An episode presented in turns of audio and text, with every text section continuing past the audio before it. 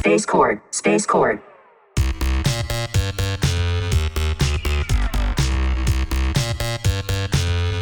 Space.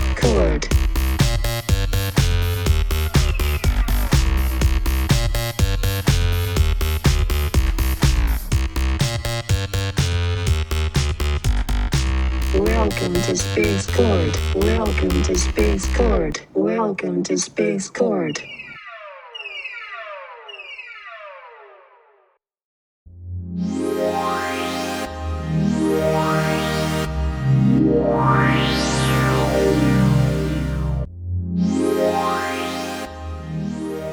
We invite you to join us as we learn about the Gemini season from astrologer Save Hitton.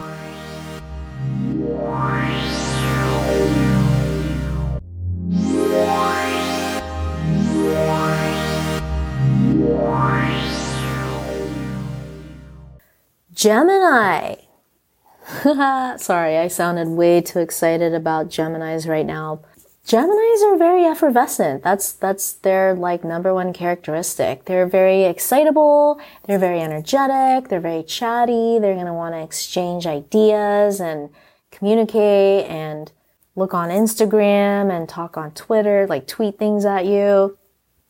And they love to gossip, they love to hang out with their friends, and they love to kind of chit chat about who's dating who and who did what to whom and you know all those things that you shouldn't really be like you know they say gossip isn't like good to do because there's a lot of like assuming and like it's very fun to like spill the tea and to like get the dirt on everybody around you and like you know it's very entertaining. Geminis love to be entertained like that but you know, Geminis don't really care about like whether gossiping is good or bad. They just, they will do it. Like they will talk shit about people behind their back. They're two-faced.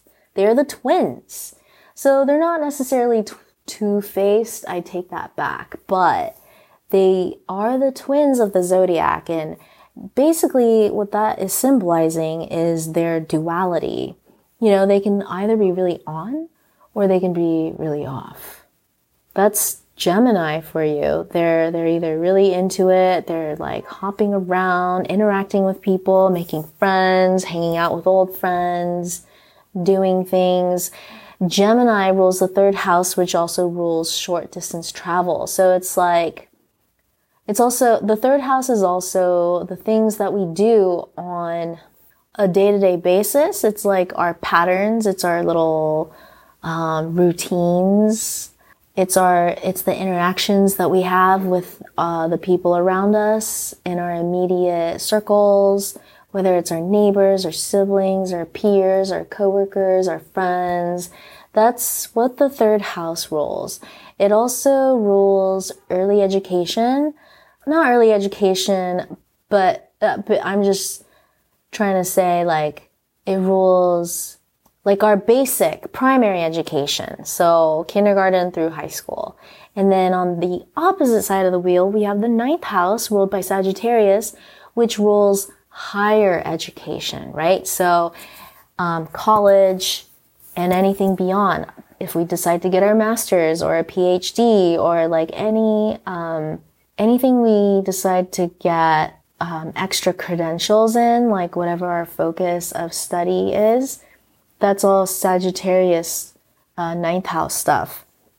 Gemini in the third house rules rules the school system, like what we go through from when we're age five to age 17 or 18, whatever. It's, it's like, it's that mandatory, uh, education. And so it rules that structure. It's those people that we see every day. So if you take the bus to school every day, um, those are the people ruled by the third house.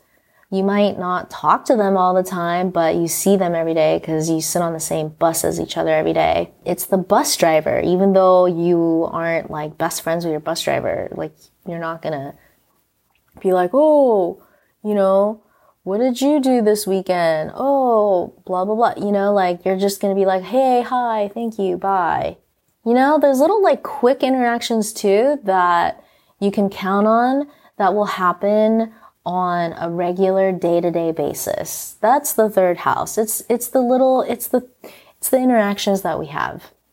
Third house is also our intellect. Um, it's the first air sign. Gemini is ruled by Mercury. And the Mercury is that that's what it is. It's our communication and it's how we think.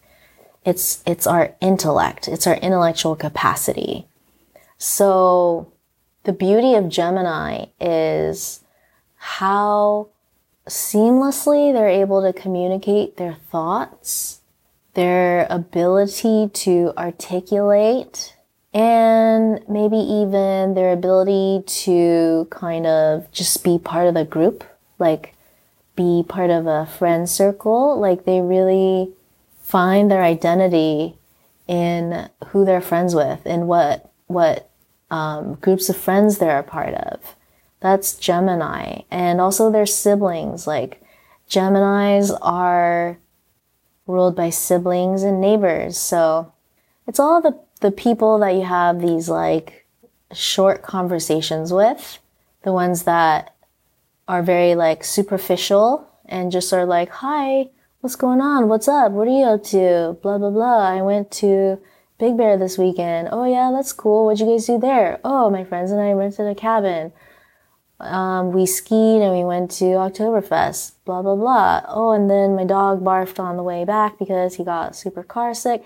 You know, like it's not deep at all. It's just superficial. Like oh, you know, this and this. Just very casual, very casual interactions and conversations are ruled by Gemini.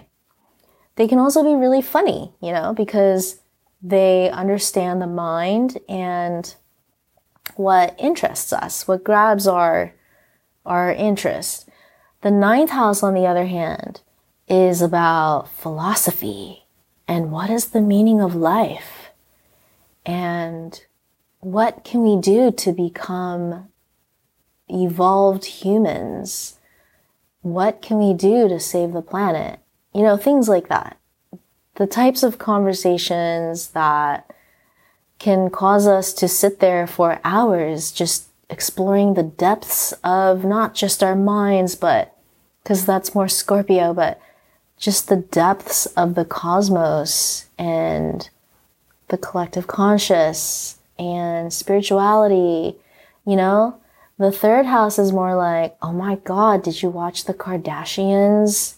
yesterday. Did you see what Khloe did? Did you see what freaking Kendall said to Kylie? You know, it's like very, um, things you don't have to think that deeply about. It's just what's on the surface of our brains. So it's fun, it's casual, it's quick, and Geminis are very entertaining in that way.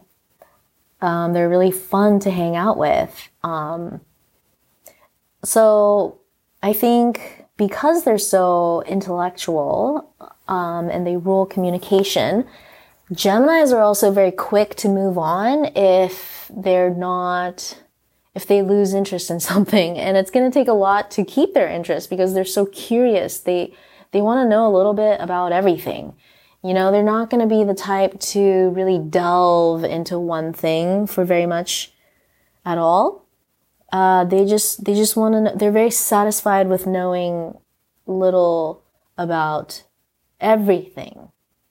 So there's nothing that you can present to a Gemini that they haven't already kind of explored a little bit because that's what they dedicate their lives to. They dedicate themselves to getting to know a little bit about everything and knowing all the trivia and then communicating that and exchanging those thoughts and ideas with other people.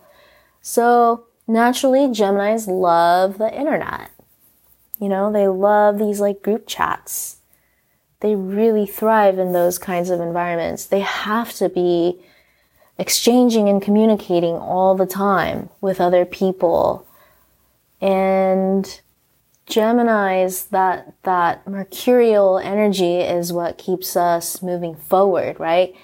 back in the second house, we're really stagnant. We're really staying put because we have just learned about the physical material things that makes us happy so we just want to stay put not go anywhere and enjoy those those possessions that we now have that we're now able now that we're making money we're able to enjoy these things right geminis want to go out and they want to connect and they want to interact and they want to engage and exchange so now in the zodiac wheel for the first time we're going out there and we're meeting people and inter- making interactions and learning and teaching and having a ball.